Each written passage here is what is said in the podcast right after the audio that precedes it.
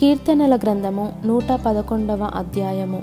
యహోవాను స్తుతించుడి. యథార్థవంతుల సభలోను సమాజములోను పూర్ణ హృదయముతో నేను యహోవాకు కృతజ్ఞతాస్థుతులు చెల్లించెదను. యహోవా క్రియలు గొప్పవి. వాటి యందు ఇష్టము గల వారందరూ వాటిని విచారించుదురు. ఆయన కార్యము మహిమా ప్రభావములు గలది.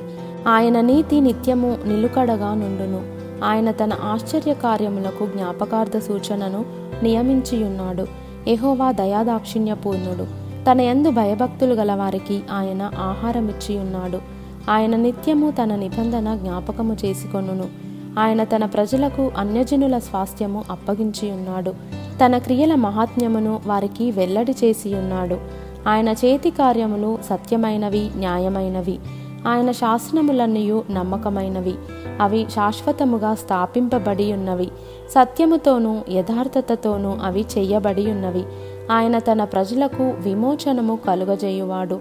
తన నిబంధన ఆయన నిత్యముగా ఉండ నిర్ణయించువాడు. ఆయన నామము పరిశుద్ధమైనది పూజింపదగినది. యహోవాయందలి భయము జ్ఞాపకమునకు మూలము.